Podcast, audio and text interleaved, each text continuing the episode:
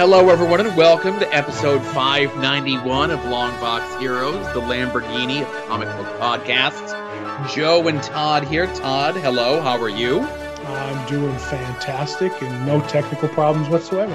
That's right. I'm trying to get more into the habit of not saying like a good morning or a good afternoon or a good evening when Mhm. we start recording here. You know, back there was a time where I'm like, well, who knows when people are going to be listening to this? You know, don't put a Mhm. date and a time stamp on there, but you know, I, I I, always want to start by going, Good afternoon.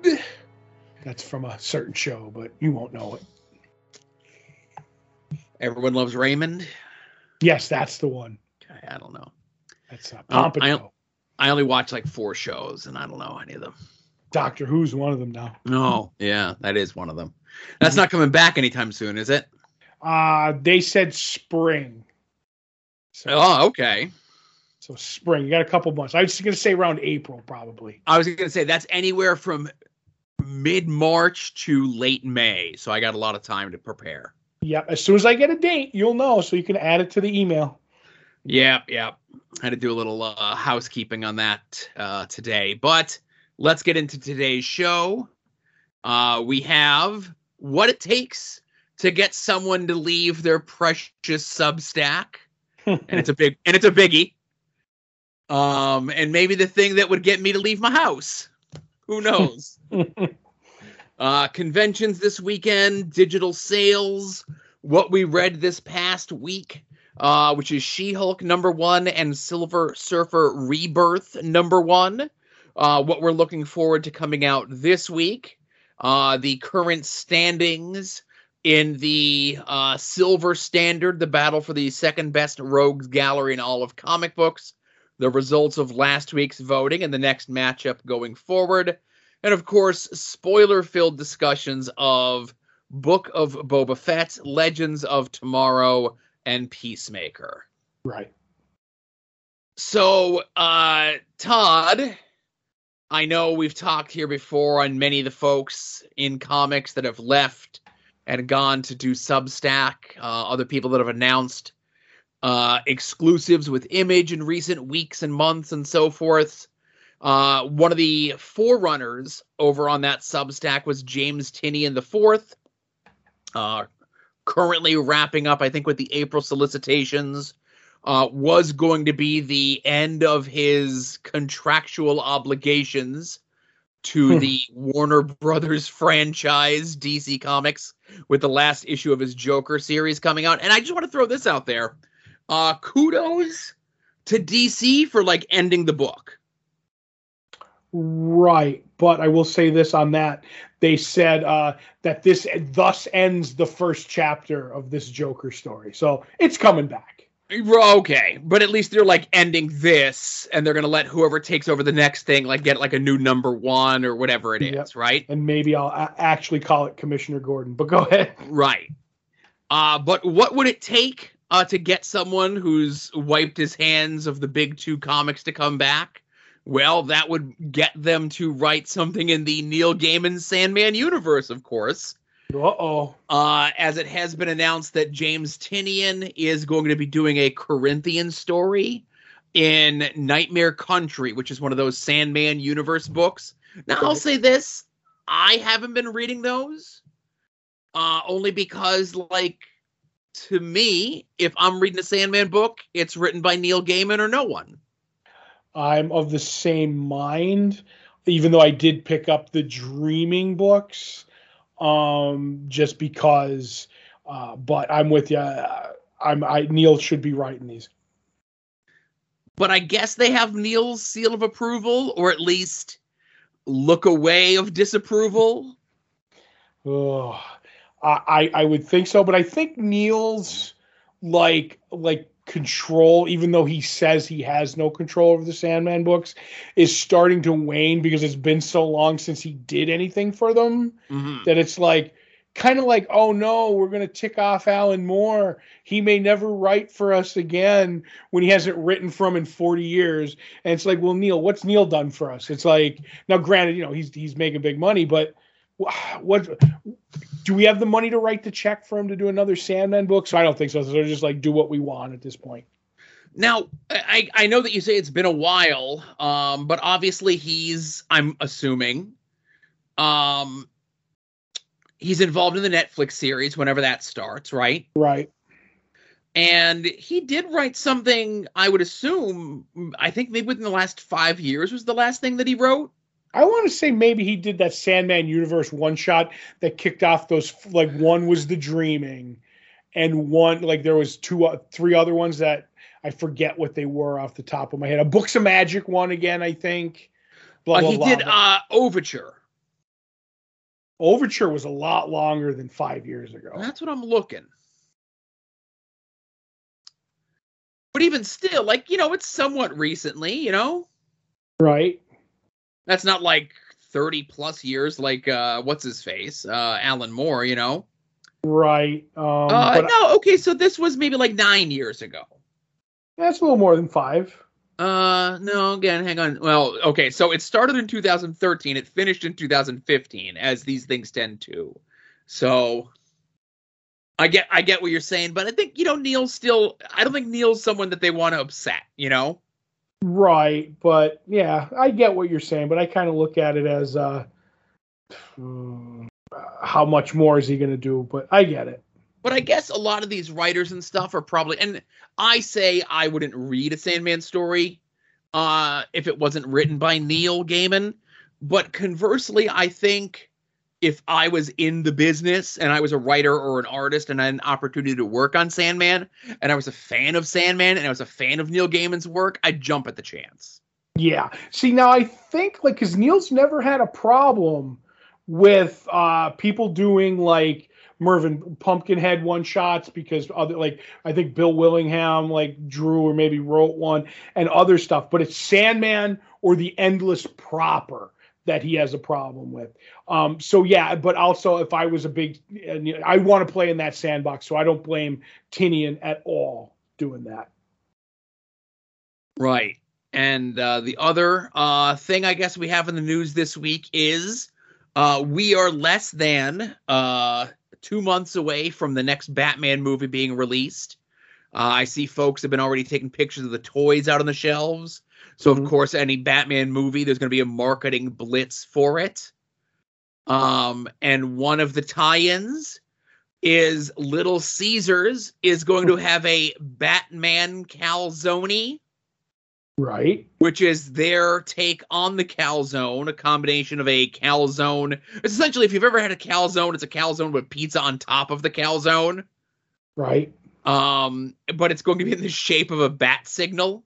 Mm-hmm uh, buttery tasting calzone crust filled with a garlic white sauce, uh, cheese, julienne pepperoni, poor julienne, and uh, combined with a pepperoni pizza served with a side of crazy sauce.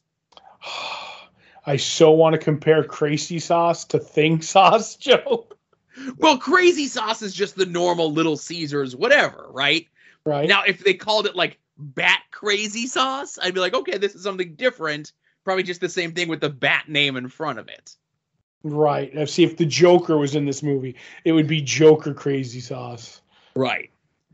Uh, but again, I guess this is an interesting marketing tie-in. This is the marketing tie-in that I wanted um, for the three-hour Batman movie, but uh, I don't know. They should have a contest that if you bring a ca- your First of all, most movie theaters you're not allowed to bring in outside food. As I'm winking into the microphone. Bucket of chicken, Joe. Go ahead. Listen, it's a it's a Popeyes uh, five piece, okay? Right. Um, but uh, it, you're allowed to bring only the calzone in to Batman, but you have to eat the entire thing during the three plus hour runtime of the film. Not a problem. Challenge accepted, you'd say? Yes. Now, do I get extra points if I finish it in the first act or No. Okay. Because like I said, the only thing I've ever unboxed is a whole pizza. um, but yeah, this looks disgusting. Uh, the fact that it's eight dollars is like even more repulsive. Mm-hmm. And I don't know. I'm I'm not much of a pizza shamer, but if you live in an area where you have at least one mom and pop pizza place and a Little Caesars, and I guess it's like late at night. Maybe you're inebriated. Maybe there's nothing else around. I guess a five dollar hot and ready will do if there's a line at Sheetz or something. Mm-hmm. But uh, I don't know. I'll I'll shame you if you choose Little Caesars over a mom and pop pizza joint.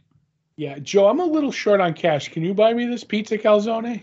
Oh boy, you got to do a little bit more shaming to get that out of me. All right, but no, uh, are we going to taste test this or no? No, it has pepperoni on it. Uh, It's disgusting. You, you I'll go and order. I'll go and order one and say no pepperoni, please. Okay, if if we do that, I'm getting one with pepperoni because I'm going for the full Batzoni e- experience. I'm like, I am not. I am leaving no taste on the table, Joe. I I have a feeling though this is going to be a bridge that can't be accomplished, as it's a it's like a it's a pepperoni calzone with a pepperoni pizza on top of it. I have a feeling that the uh, young man or woman or person who's working at the Little Caesars isn't putting the pepperoni in the calzone. I think they probably come already pre-assembled. You don't know that, and try using your little it's Little Caesars app where they do everything perfectly when you use the app. I never said nothing about no Little Oh, no, wait. Caesars app. I said. Sheetz' app and that sheet. McDonald's app and Burger King's app and like Well, you download the Little Caesar app and go to town. as soon as we're done recording, I'm going to download the Little Caesars app. Uh, you know what? Let me see if I can customize it here. We're recording. That's right. What do we got to do? It's going to be a short show, Joe. Ah, you said it. I know. I haven't said it in a while, so All right, let me start my order. it's usually after dark nonsense, right? yes. But hey, it's it's comic related, All and the people want to know. Do you have a Little Caesars app? I don't know if there's an app, but um, oh, I can't even. I think they're closed. Oh well. Okay. Ah, okay. So this is good. Hmm. as I go to their as I go to their website, Todd, you have the Batman pepperoni calzone or the Batman cheesy calzone. All right. This is what we're doing. I'm making an executive decision. We will be getting both the pepperoni and the cheesy. Okay. I will try both. I'll take it in the heart for the show. Okay. You just have to try the cheesy if you want, but I would give you a slice of my uh, pepperoni if you if you like broke down and said for the show, I'll do it. No, I wouldn't I would never eat pepperoni. It's why don't I just why don't I just drink out of the toilet? Uh, but no, it's not. Like I said, so either one is not customizable. But luckily, they have an, a, a, a, a pepperoni free option. I, figured they would because they don't want to give up any of those vegetarian Batman fans. That's true. No, honestly, like why why alienate? You know, whatever. What is it like? Like 0.5 percent of the population Oh now. my You don't want to lose that money. Says says serving size one eighth pizza. How? So Okay. how are we gonna how are we gonna finagle this? Are we gonna pick them up at the shop tomorrow? Ooh, that's an idea. Yeah.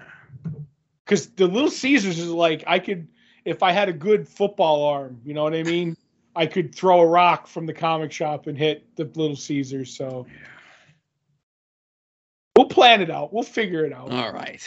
I'm glad they like- have a cheese a cheese only version. Yeah, there's nothing like taking big greasy food into the comic shop. So. Here, let me eat these over these graded comics. oh, is that an Action 14?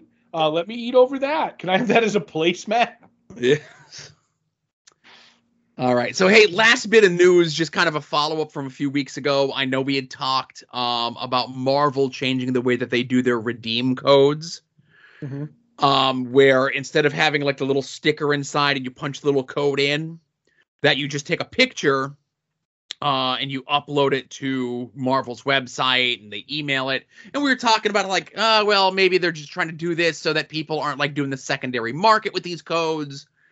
Or, you know, what's stopping me from just going to the comic book shop and taking a picture of every Marvel comic book and getting digital codes for everything, whether I bought them or not, you know? Right. So this week's books that just came, or last week's books rather, some of the Marvel books had codes in them. Some of the Marvel books didn't have the codes in them. Some of the Marvel books that had the codes in them, the codes didn't work. Hmm. So it feels as though like the process is still being worked out. Trust the process, Joe. And don't also I know there was a I saw a bunch of people online like saying like, "Oh my god, like it says that the turnaround time to get your books when you redeem them this way is going to be like a week." It's Mhm. actually like an hour at most. Too long. I don't have time to wait that long, Joe. Yeah. I could tie up a football game with 13 seconds, and you're going to make me wait an hour for a comic? Right. But ju- again, just to let you know, the process is apparently a mess because like I said, the fact that some books have codes, some books don't have codes. Mm-hmm.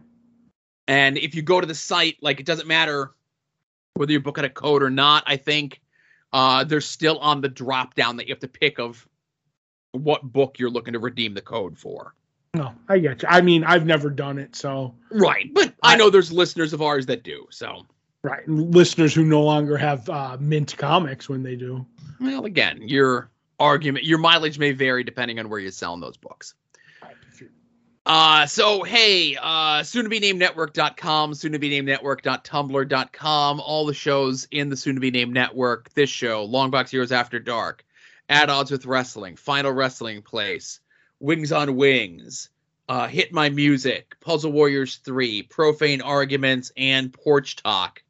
Uh, anytime they go live or anytime the folks from those shows go on other shows and they let me know or I could figure out their cryptic tweets of what they're up to, uh, you'll find them uh, over at Soon to Be Named Network. So if Adam decides to pop up on a show talking about Stargate or something, you'll know. I want to enjoy him enjoying talking about Stargate, Joe. Right.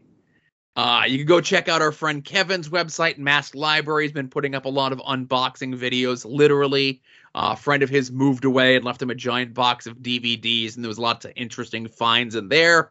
Uh, Rick Williams, the Chop Shop, where he does all those cool resin and glow in the dark sci-fi, fantasy, and wrestling uh, figurines. Uh, Jason Sandberg's Jupiter, Chris Runt's Battle Monsters, uh, both self-published comics by listeners of this very show. You can check them out. Support people who support us by getting those books digitally through Comixology. Uh, if you're not a digital comic book fan, you don't have a good comic book shop in your area, or don't have any comic book shop in your area, let our comic book shop be your comic book shop. Comics on the Green. Go check out their Facebook, which is their social media hub. He's got a store over there as well. Uh, you can sign up for their subscription service, get stuff mailed to your home so you don't even have to leave. If you're out of state, you're traveling, whatever it is. And if you're getting stuff sent out to you, you might get sketches from our good friend Becky. And you can check out her social media for her process on those sketches for those packages that she's sending out. Mm-hmm. Uh, but back to digital stuff, of course. We're almost at the end, Todd. I think this is the last week that uh, Titans Blacklist books will be on sale. Okay. and uh, it, it was one of those books that was like, oh, Titan put Blacklist stuff on sale in November, and it's like the sale ends the end of January, and I'm like, oh, that's interesting. Mm-hmm. Uh, but also uh, some new stuff that's picked up: uh, Marvel Symbiote Spider-Man and Other Stories sale. Ooh. Those other stories really could be anything. Uh, Marvel having a sale on War of the Realms stuff. Uh, Dark Horse having a sale on Resident Alien stuff, which is I, I remember a series my brother really enjoyed. Uh, Stranger Things sale, and every time Dark Horse does a sale on Stranger Things stuff, I was thinking to myself, I'm like, oh, is Stranger Things back on Netflix? And then Nope. it's not. Um, Resident Evil uh, Alien is coming back to season two for Sci-Fi like this week or next week, so that's why the sale is is happening, I believe. Gotcha. And then after a couple weeks of DC doing real small sales of like Naomi and Peacemaker books that are less than 30 issues total, they're back to DC Rebirth ebook sale. Uh, and it's essentially all of the Rebirth stuff. It's actually, you know what? It's not even all of them. It's 14 select trades of Rebirth stuff. Well, that's still a lot of comics. So one, this is three weeks in a row that they're doing like these little piddling sales. Mm-hmm. And three weeks in a row, Todd, that Batman Year One and Batman Dark Knight Return haven't been offered for sale. Well, Joe, don't you know DC's a Batman company? They don't have to give you deals on Batman. You'll buy it no matter what. Well, sometimes you really don't have a choice. Mm-hmm.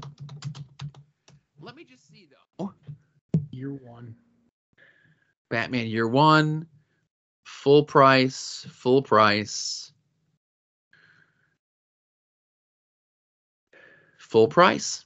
All right. I was just wondering if like maybe they just perennially became lower priced books, you know? That's what happens when you become the head of sales at DC. Yeah, come on. Be like, I want Batman Year One at a nickel all year round. Yes, not even a nickel. It's free. Read it for free, please. Nickel. I don't know. I remember when we used to, when uh, the bassist was working at the shop, we used to have nickel sales and blow everything out at a nickel. It was very popular. All right, so Todd, let's get into what we're looking, or what we've read this past week. Uh, I'll let you start. Um, I'm going to start with the book I was looking forward to, and is definitely not part of the DC Rebirth sale. Is uh, Silver Surfer Rebirth number one, um, art by Ron Lim, uh, story by Ron Marz.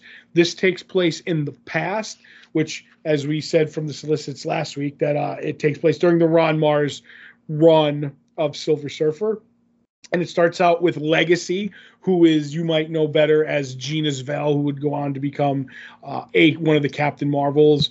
Uh, it would be uh, uh, the original Captain Marvel's son. He's trying to save a Kree ship from a from a black hole, and it's not going well. So Silver Surfer ends up uh, showing up, giving him a bit of a hand. Um, they start talking, and he's like, "Well, what are you doing?" He's like, "I'm." He explains who he is, and he's he's like, well, I want to learn more about my father. So he's like, well, follow me. We'll, I'll take you to Earth. Your father did a lot of stuff there. A lot of people knew him. They could tell you about them along the way. There's just like this effect that something happens instead of flying with uh, Legacy. He's actually flying with Marvel, the the original Captain Marvel, and Surfer's like, this doesn't make any sense. Um, you should be dead. And he's like, uh, stop talking crazy. We gotta fight these Skrulls uh, that in this Kree Skrull War. Um, some I don't want to give too much away that happens, but obviously something's up because Marvel says like I didn't survive cancer to uh, you know lo- to be killed by this. And you're like, well, wait a minute, you didn't survive cancer, and uh, basically somebody shows up, and I'm not going to spoil who it is, but I'm pretty much you can guess who it is. But uh, I like this. It was a simple, quick read in the vein of like what comic books were like back in the you know the the, the mid '90s, but were when they were good. Uh, it was a quick, swift read. Looked beautiful. I love uh, Ron Lim's art on Surfer and anything else he does. Um, yeah, I. If you liked Ron Marz's run and Ron Lim on Silver Surfer, I say read this. Uh, if you didn't, I don't know how well you like uh, a quick, easy read that reminds me of something from the past, if you get my meaning. Yeah. Um. So obviously, this uh, it's been a long time since I've read the '90s Ron Marz, Ron Lim cosmic stuff. Right. Mm-hmm. I feel as though, and again, no spoilers, of course, that there sh- there is and could be enough clues in here as to like where this fits into the continuity. Right. Um, I'm just wondering where it fits into the continuity. Do you know what I mean? Yeah, I could kind of find out because I know because uh, Legacy first appeared in Silver Surfer Annual, so it would be around there. You know what I yeah. mean? Yeah. And, and I say like there's a character that shows up, and I'm like, oh, the character looks like this as opposed to like this. So one would assume that it happens before this. Right, but it did, did actually happen because could it be a dream or hypnosis or you know what I mean? Right. Like I don't even know. So And Ron Lim is an artist from the 80s and 90s who, again, is still working today. And I feel as though is one of the few artists from that era that's still working today that I think has adapted their style well to today's look and feel and coloring. Yes, yes, Like you I could would- look at a Ron Ron Lim page from 1991 and a Ron Lim page from 2022, and you could tell it's the same artist. Mm-hmm. Where I think there's a lot of artists where you probably could, but it's it'd be more of like with a question mark. No, I get you. He's one of them that's up there. Bagley's another. You know what I mean? There's there's a few, but I, I get what you're saying because it, it has changed with the coloring and, and everything. But it's immediately you know recognizable. And like I said, it's got a, great cover, Joe. A great, great cover. One of the best covers ever done by Marvel. A repre- representation of it. Right, an homage to the book that allegedly started the variant cover sensation. Allegedly. that's too allegedly, so it's got to Yeah. be true. Right, one cancels out the other. Mm-hmm. Uh, so the other book uh, that we'll be discussing, that I think we both read, would be She-Hulk number one, uh, written by Rainbow Ro- Rainbow Rowell and art by uh, Roge Antonio. Mm-hmm. Uh, a back to basics for Jennifer Walters. I said last week, I've been waiting for this. Uh, I get that Jason Aaron's had some fun making her like the Savage She-Hulk again whatever the relationship she had with Thor is in those Avengers books fine. This is the She Hulk that I like. This is the She Hulk that I love when she's doing super powered cases. We get a little bit more of the, and I don't want to say pithy dialogue, but a very self referential dialogue where she has the fight with Titania. And while they're fighting, they're having a conversation where each other are in their lives we get a bunch of cameos from some of the past folks from Jen's life, and then there's another issue where we get it's a issue one last page cliffhanger sort of thing. Mm-hmm. Not every book needs to be this deep theological whatever. you could have a book that's still light and deals with what these characters, specifically Jen and maybe to a lesser extent Titania, are do- going through the way they kind of deal with their lives, maybe one being the jealous of the other, without it being this heavy thing to deal with. This is a very light, it was a very straightforward book, a very back to basics for the character, and I really liked it. It kind of reminds me because I did read it too. Uh, like you said, a light thing, like kind of like the way Silver Surfer Rebirth kind of was. Um, but to a lesser extent, I didn't like it as much as you did. I'm not to say I, I I didn't like it, but I was like, okay, there's a book here. It's got a story. It's got a decent story, but that's all it was for me. I enjoyed it, but not enough. And I like She-Hulk as a character, but not enough to be like, ah, uh, I even want to read number two. It was it was a good story, uh, but not for me. So that's all I'm going to say. I gotcha. I'm with it. Uh, I liked it. I'll be sticking with it. Mhm. Uh, so that's what we read from this past week. Let's get into what we're looking forward to coming out this week. I'm not even opening up the pull post uh, because we put it out every Tuesday around noon Eastern time. It's a link to a link to all the books that are coming out this week. Whether you get your books in print, whether you get them digitally, whether you get them sent to your home, however it is that you get your books, be forewarned, be forearmed, know what's coming out this week. Todd and I attempt to guess what the other is most looking forward to coming out this week. Todd currently has one correct guess over me. And uh like I said, we attempt to guess what the other is most looking forward to coming out this week. Todd, you just want to say it together on three? Okay. Okay. Uh I think the book that you're most looking forward to coming out is the same book that I'm most looking forward to coming out. And on three, that would be one, two, three, saga, Saga. number five, 55. Right. Sorry, I didn't say the number, but you get it. uh yeah uh three years waiting for this book um it doesn't even matter what other books are coming out this week no offense to the other books coming out this Yep. week uh but saga is number one with a bullet Yeah, I- Now, I, I'm going to be completely honest. Um, Human Target is way up there for me uh-huh because because of the nostalgia. You get you get what I mean. Like I'm loving that book. It's it's bringing a good feeling to my heart. But I'm like, this week definitely Saga. If these books go head to head again, I don't know. Do you know what I mean? Nostalgia over greatness. But because we said it together at the same time, I didn't get to do my bit. And I know how much you love bits, Joe. Was you were going to ask me if it was Saga. And I was going to say no, it was Aquaman Green Arrow Deep Target number four. prove that it wasn't Joe. no, I would just I would just call you a liar right to your face. What? Yeah. Oh no, I would never lie about something like that. But yeah, no, it's Saga.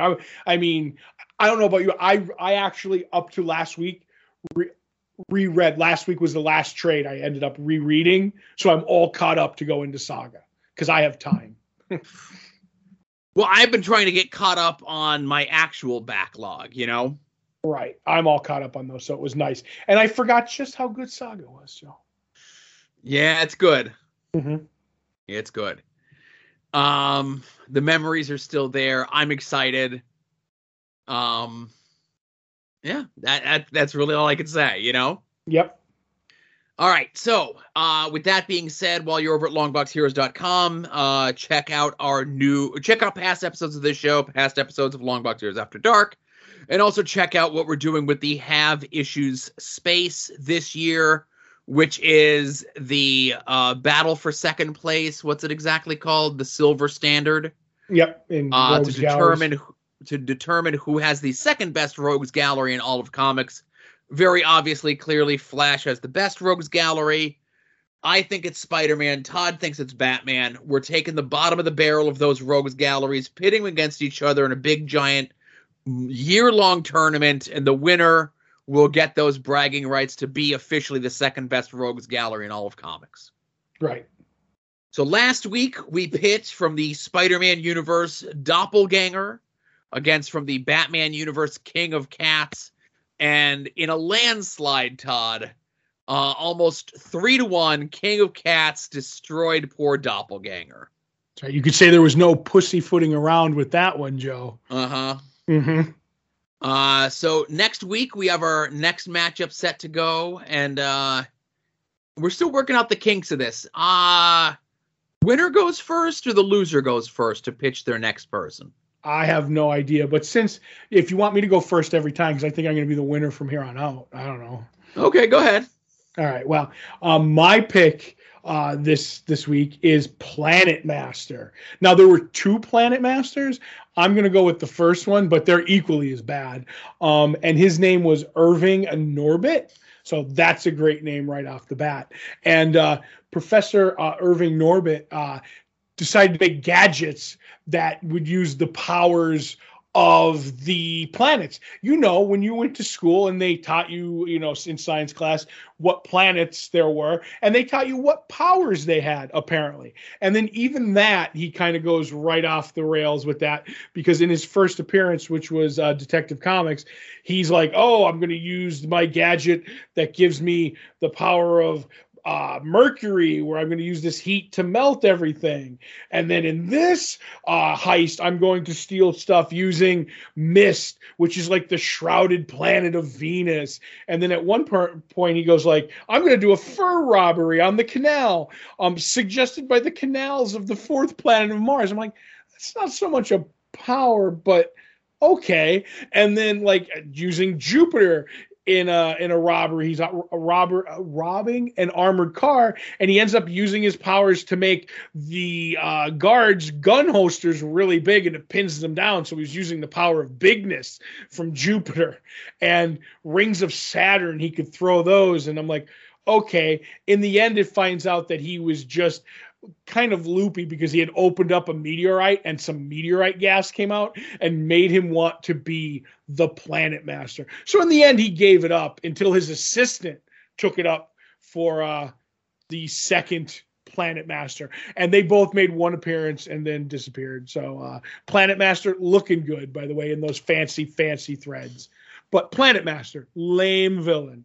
Well, my pick this week, um, a lame villain. You know, I know Todd is a big fan of any Spider-Man villain that's animal based, which is, according to Todd, all of them. um, but this one has a interesting start to his animal dumb. Fritz von Meyer, one of Hitler's top scientists. And I could just stop right there, Todd. Well, that's a good terrible villain if they're Nazis, so Right. But he was able to escape capture during World War II. And while in South America, he discovered a colony of mutated bees.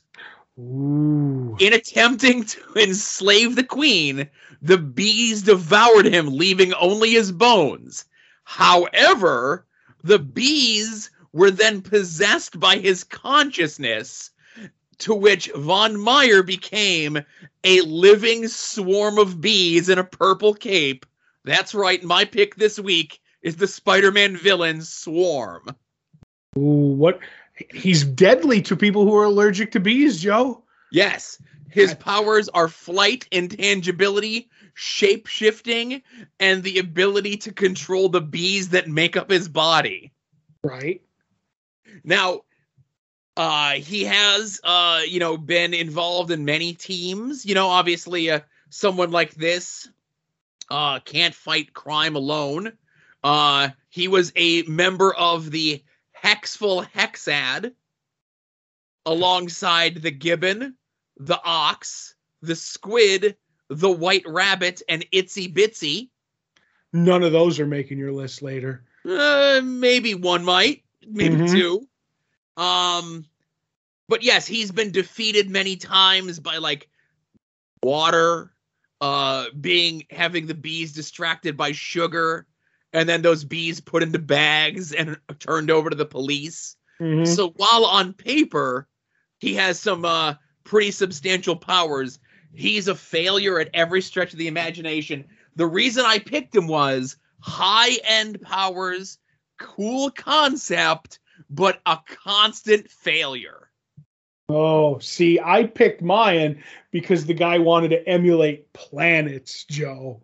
That was a pretty good idea. Was like, hey, you know what gimmick hasn't been used yet?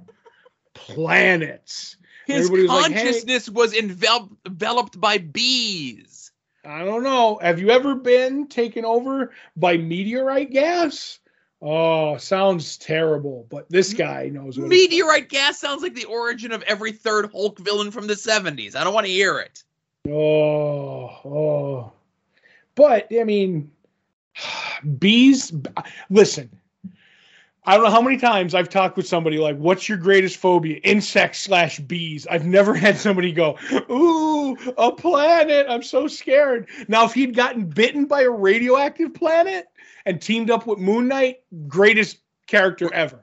Right, But we're talking a didn't. different list. right, we're talking totally different list. But this guy was like, "Let me bring fear to the hearts of good doers by being a planet." I don't know. It just doesn't make any sense. I think more people are afraid of spiders than there are they are of bees. And this is a Spider-Man villain. So how could you be afraid of Spider-Man if you can't even be afraid of his villain? I'd be afraid of his villain. Very bee-like villain. Yeah. He's literally a B-lister, but mine's a P-lister. mine's a P-lister for planet. There you go. So the vote will go up on Twitter. Uh, there'll be the post where you can find the tweet. Uh, and the voting will be open until we record next week. Uh, hopefully, we can move Swarmy along uh, in this tournament and leave Planet Master back amongst those of us that believe that uh, you know there that we didn't land on the moon and the Earth is flat. I don't know. I believe in some of that, but anyway, Okay. just kidding. Uh, also, while you're over at longboxheroes.com, you can check out our store where you can purchase shirts and pins and stickers with our fancy logo on them. Uh, if you even want more things with even more fancy logos inspired by this show, inspired by After Dark, inspired by Ad Outs with Wrestling, Final Wrestling Place, Hit My Music, you can head over to our TeePublic store. Uh, there's a 35% off sale that runs to Sunday. Uh, and you can get any of those things on everything from cell phone covers to notebooks and everything in between. Uh, you can sign up for our Patreon. A dollar a month, five dollars a month is going to get you two bonus shows a month from Todd and I. One is previewing the past, looking at 30 years ago. This month's previews catalog. 1992 was the wild times in comics. That's the bubble. This is the time in comics that everyone talks about. And we're getting there. We're looking at those catalogs. We're going through them page by page. And hey, we even upload those catalogs in full. So if you want to relive that time yourselves, you can look at all that stuff in all of its full color and sometimes black and white glory.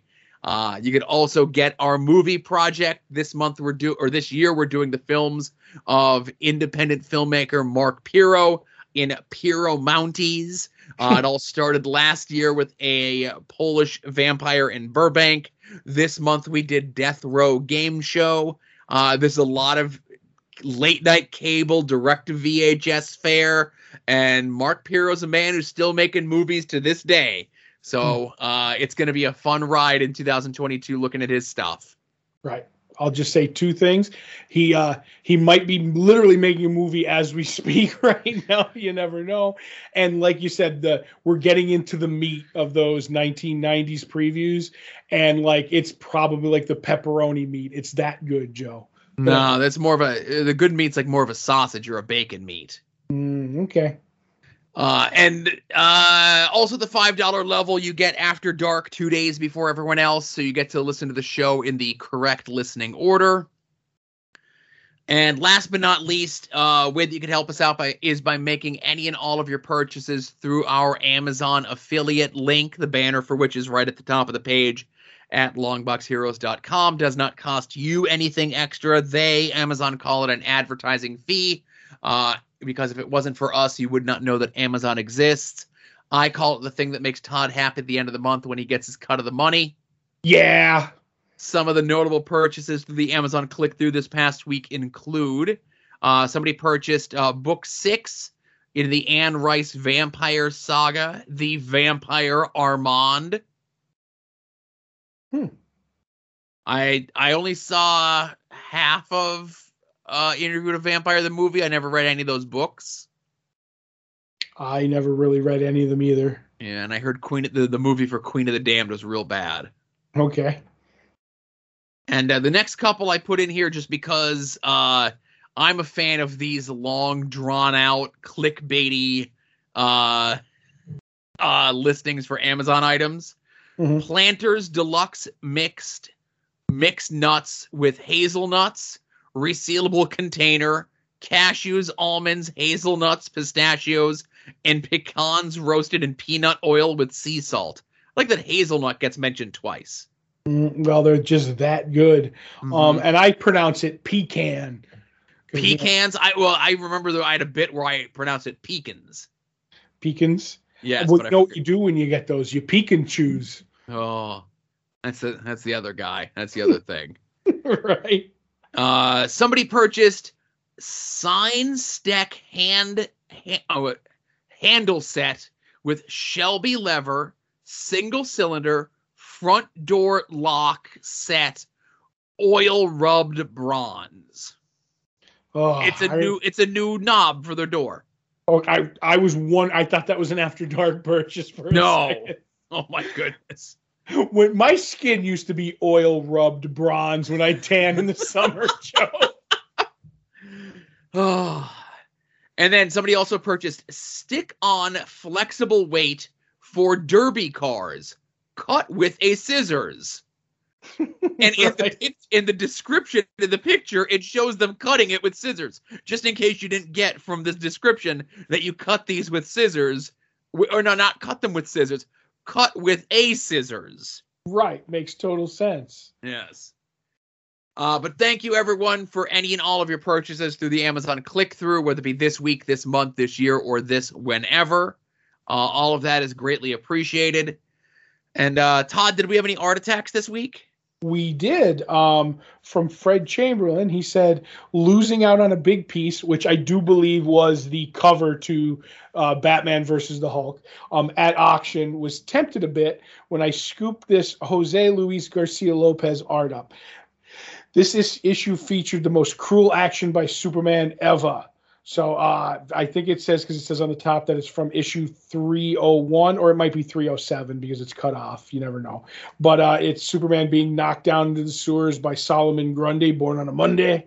Um, and but why is Clark Kent walking around above this on the streets when Superman was knocked down into the sewer?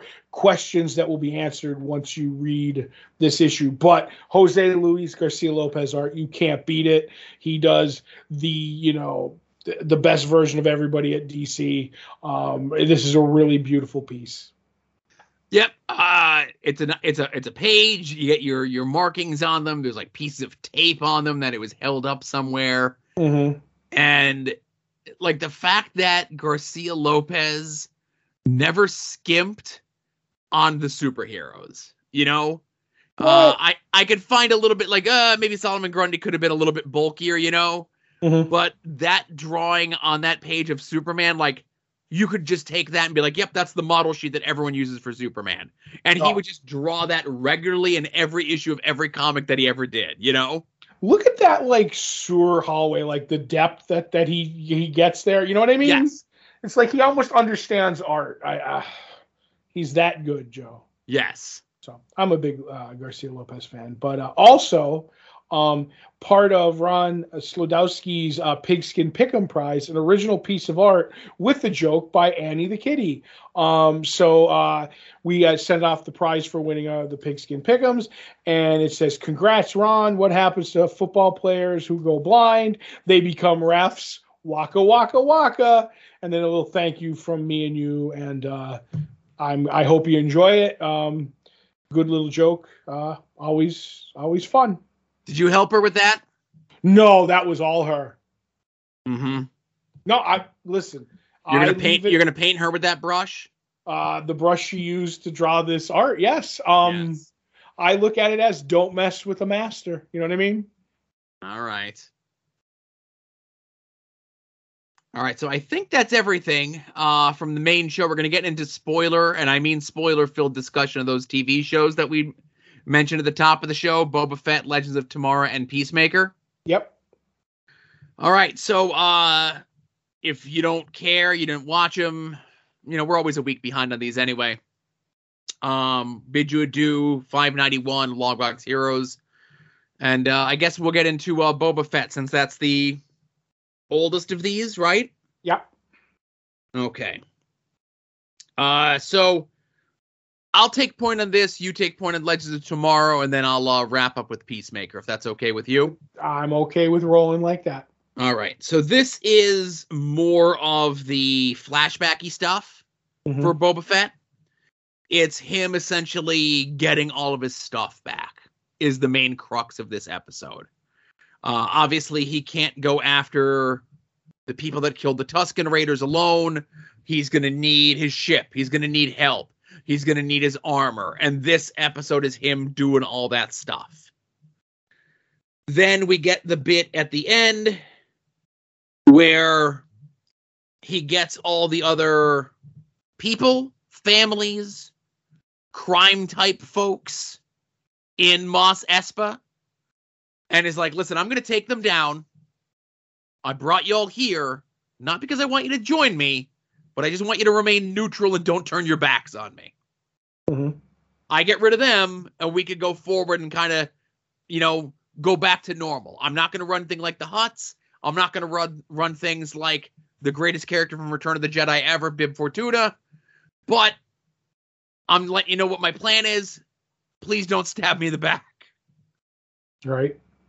Um, I like this episode. Uh, I do have some issues, uh, at least with the uh, subtitling on this. Mhm. See, last week's episode when he talks to uh, the the evil Chewbacca, evil Chewbacca, Right. Tupaka.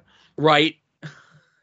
He says, uh, "Don't deal," and the subtitling says "scum holes."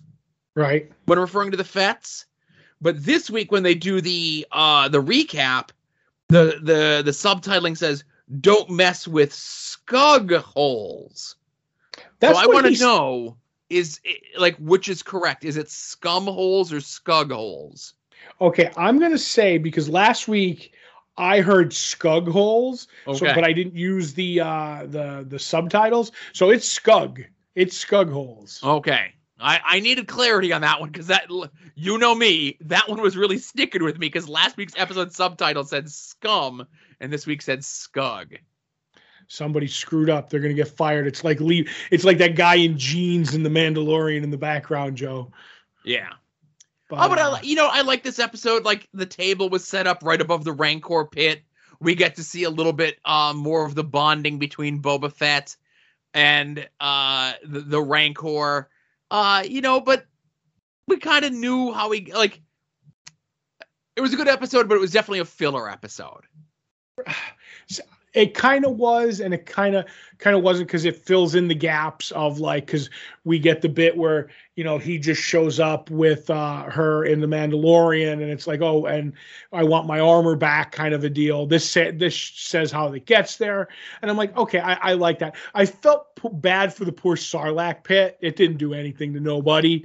Um, but uh, I do like when he, you know, uses his ship, the Firespray, Joe. That's what it's called.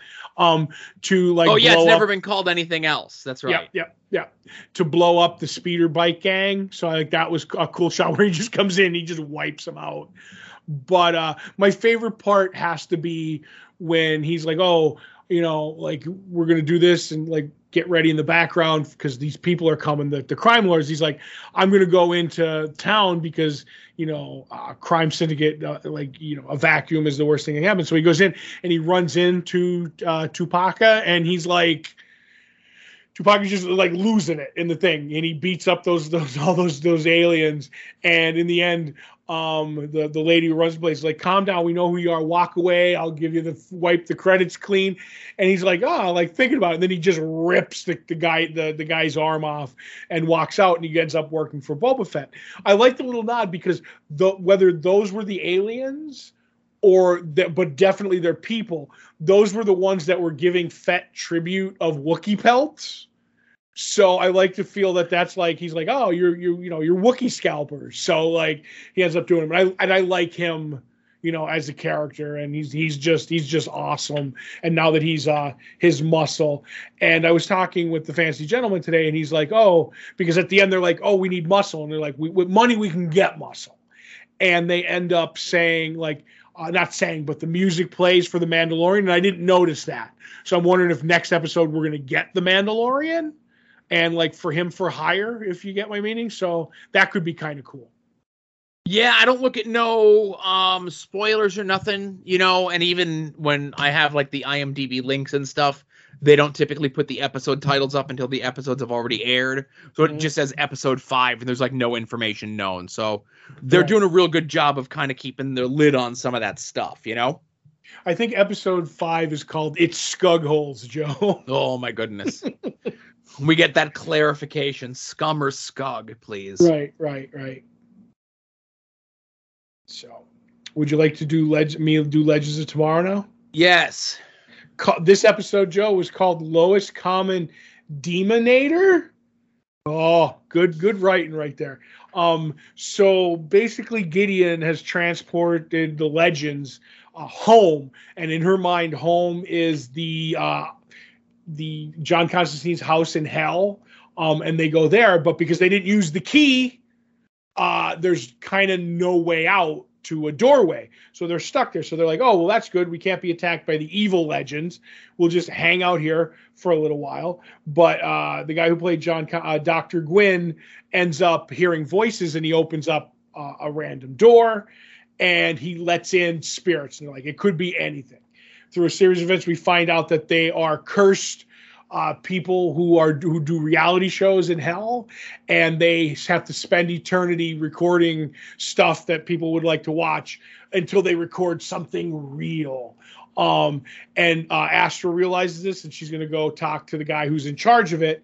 And she leaves, and she says they're going to make your basest urges happen to like to get ratings or whatever you will. So just don't give into it. Um, and through a series of events, they hit all the tropes of reality TV shows, from Zari and, and Nate being like a Jersey Shore couple, but from Boston, maybe I don't know. Um, and Spooner's just going to do the Survivor naked thing and try to get alliances, and Gideon ends up being like like an evil like string puller because she gives up part of her gives up her emotions for her logic, all the while hurting poor Gary and his three nipples. It was destroying me.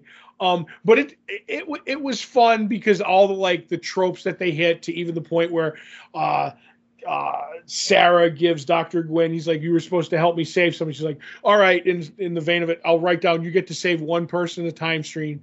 And he ends up saying he wants to save uh, Prince Duke Ferdinand or whatever, the guy who who ended up getting shot and starting World War One. They're like, You can't do that. In the end, they end up beating everything because Behrad, who was on a reality show growing up, uh, hated it, and gives his professes his love to uh, to Astra, and that releases the, the the the crew, and they're like, "Oh, okay, that's great. We're all back to normal."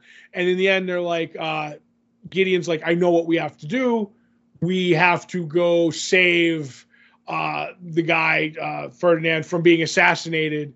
And we could stop World War One. They're like that. That's going to be bad, and that's pretty much how the episode ends. I had fun with this. The wackier Legends gets, the more I love it. And it, this is one of those that's way, way up there for wacky. I hated this episode so much. What? You hated this episode? I hate reality TV. I know, I do too. And they were hitting all the tropes, mm-hmm. and I get it. But so many of these tropes, like we're old and we remember, you know, Rudy, the naked guy on Survivor, and we remember all these other tropes that they're doing that like really aren't tropes on reality shows anymore. Like, do they permeate this far into the future, you know? Right. So, and it was all the things that I hate about reality shows. And I, I liked the idea of the show, but even early on, like we're like seven or eight minutes into the episode, and they're still showing credits on the screen, and the hmm. show's being shot like all weird. And I'm like, like a, like a reality show before like we get tipped off to what the plot is. And those like, are cl- clues, Joe. Clues. But I'm like, there's something wrong with this episode. It just felt wrong, you know? I, I get what you're saying, but see, the world's greatest satire, Joe, puts a mirror up to the world and we can make fun of it. And that's what this episode does. I I, I get what you're saying because I hate everything about every because no show is reality. Reality shows are the fakest thing that have ever been. Um, but I do like the when they make like making fun of it. So I, I get the jokes. So it is irritating, but I don't know. I didn't hate it. I like I said, I love that Legends just steers into whatever they're doing. Yeah, the whole episode just made me my skin crawl, you know, mm-hmm. and I couldn't enjoy it. Sadly, right. Um, will not be on my best of Legends rewatch uh, at the end of the year. It'll be on mine. Okay. Uh, so last but not least is uh, Peacemaker, huh? Yeah, great intro on that Peacemaker. Yep, yep. um, so I don't know. Uh, I don't feel comfortable in saying the uh, episode title on the uh, the show here, uh, but it is uh, rhymes with the road less traveled. Yep. Okay. Um, we get a bit of you know, it's essentially the whole thing is like one continuous story, right? Mm-hmm. Um, you know, there's no like there's breaks, of course, for episodes, but there's there's uh, you know, like everything kind of flows into the next thing, right? Mm-hmm. Um, we get okay, so uh this episode deals primarily with Murn and his crew officially recruiting Vigilante. Right and vigilante going into be, uh, being um being judged being pushed being um i guess suggested by leota to go into jail and kill peacemaker's father. Right. Uh that's that's your main main crux of the episode. Mm-hmm. but there's a lot more that goes on in the episode right? Um so Matter Eater Lad gets name dropped? Yes, he does. So Bat-Mite has been mentioned and Matter Eater Lad have been mentioned. So I guess they're canon in all of this. They have to be. Right. We just don't say these names on a DC TV show if they're not real. Mm-hmm. Um, however, as seemingly happens more often than not, Peacemaker needs to go back to his house and get a new helmet, and Vigilante is with him this time, and they have a, a nice touching moment where Vigilante kind of lets Peacemaker know uh, that he was upset that Peacemaker didn't stick up for him when he was having his toe cut off. And Peacemaker, again, Peacemaker is trying. This is a journey of a man who is bad trying to become better. Right. Uh, they go back to Peacemaker's house into the room where all the helmets are, and it's a quantum unfolding space, Todd, Right. which kind of makes that room in John Cena's house bigger than it appears on the outside. Yep. Copy an A, get an A. I know, I can't believe Doctor Who time traveled Yes. to get this information from the John Cena TV show. Mm-hmm. Um, they have uh, from the previous episode they have Judomaster, uh, like uh, restrained onto a couch. Yep. And Judomaster gets out, and there's like a big fight between Judomaster and Peacemaker. And I keep saying John Cena. It's John Cena, right? Um, but um, while the fight is going on, uh, Leota shoots uh, Judomaster, but we're led to believe that Judomaster may not be dead. He's still alive, right? He's not dead. And he also said the butterflies aren't what you think there, and then Leota shoots him. So Right. was she trying to stop him from saying it, or was she just trying to help Peacemaker? Right. Um, Peacemaker also has a fun bit here where he postulates that he has seen before uh, a person who's been shot in the heart have their liver move up through their body and replace their heart. It can happen. It only happens a little, Joe. Right. Uh, but we also learn a lot of stuff in this episode that um, he tells, uh, Peacemaker tells the rest of the crew that at the end of episode three, after they blew that dude's head off and the butterfly flew away, uh, Peacemaker says that he killed the butterfly, but he actually kept the butterfly. And he's in a jar now. And he's in a jar back at his apartment with Eagly. That's going to go well. Right. That's going to go well. Right.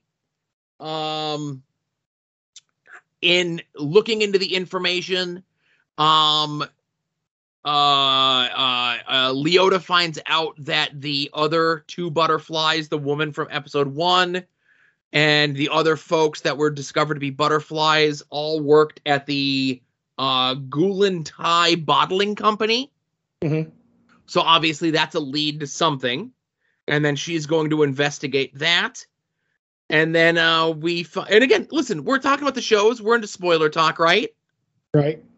Uh, at the very end of the episode, we find out that Murn himself is a butterfly. Yep.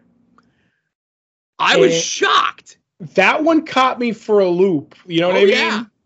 Um, but also in there, the thing that I'm like most interested in is too is that we start finding out that somehow uh, Peacemaker's brother was killed, and maybe he had something to do. Like I don't believe that he, you know, he did it on purpose, but there's something the father did and whatever. I'm I'm looking forward to see that. But yeah, definitely Murn being a butterfly. Like I don't know what the butterflies are now. Like are they?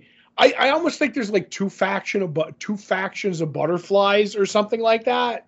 One's trying to stop, like one's trying to help, one's trying to hurt. I don't even know. I, I, I'm really looking forward to it. And once again, I found another person today who didn't know that Adebayo Leota was Amanda Waller's daughter. Yeah, I didn't pick up on the clues of that from the first set of the episodes. Uh, but with that information, they really lean to it, lean into it heavily on this episode. Right, because we were. I was talking with somebody at the shop today, and like Becky was like, "Yeah, like she she calls her mom like literally talking to her on Skype." I'm like, "That's what I thought too." But yeah, and now it makes it much more rough when anybody like just buries Amanda Waller in front of her. Oh my god, crazy.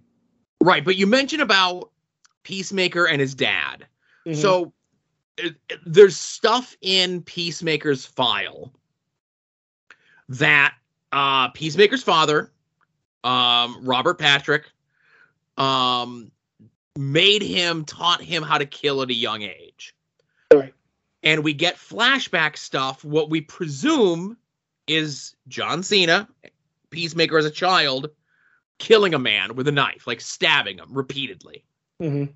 And then we get a thing where it's John Cena, Peacemaker as a kid, and his older brother uh getting along, playing whatever it is. He has the picture of the two of them together when they were just kids.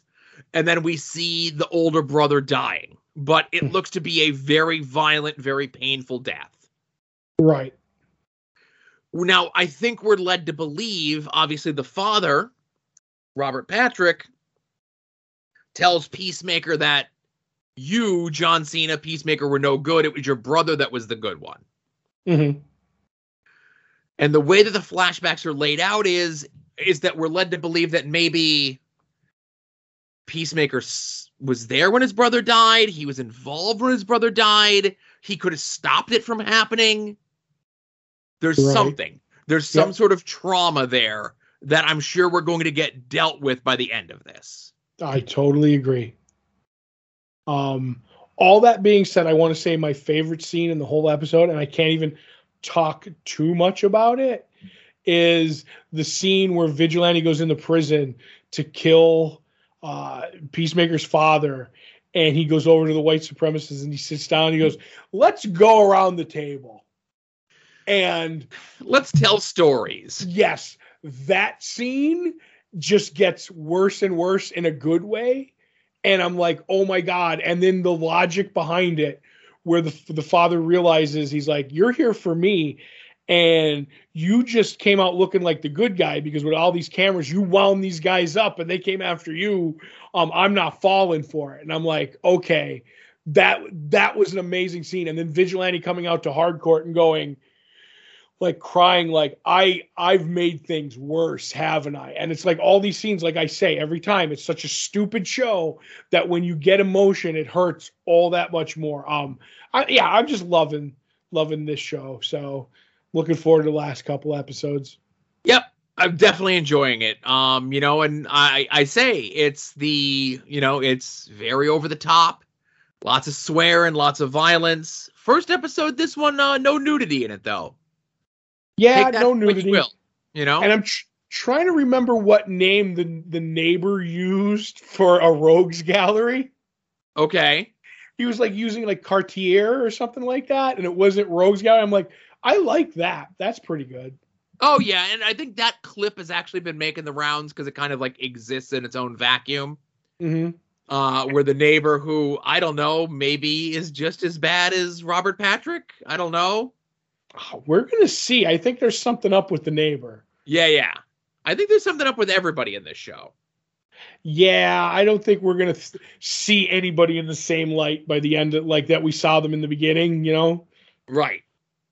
Where they have a conversation how Peacemaker doesn't have a rogues gallery, so that means he's no good. Because Batman Yeah. has a has a rogues gallery. He even says the neighbor even says Batman is the second best, even nay third best rogues gallery. I think that's what he said, but he didn't say the third best part. Oh, okay. Mm-hmm. so But yeah, I think that's it. Uh it's a that's a full show, right, Todd? yeah, sh- a short snackable show. Yep. So everyone, thank you very much for listening to episode 591 of Longbox Heroes. For Todd, this is Joe saying we'll see you all here next week. Remember, be a faucet, not a drain. Boop!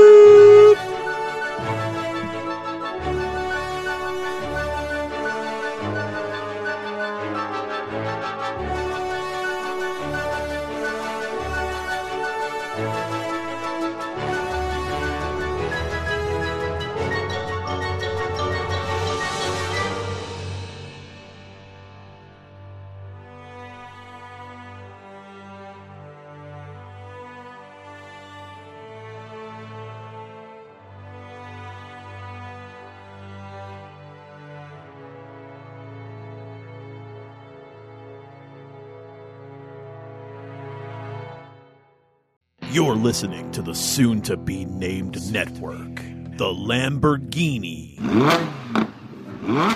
of podcast networks.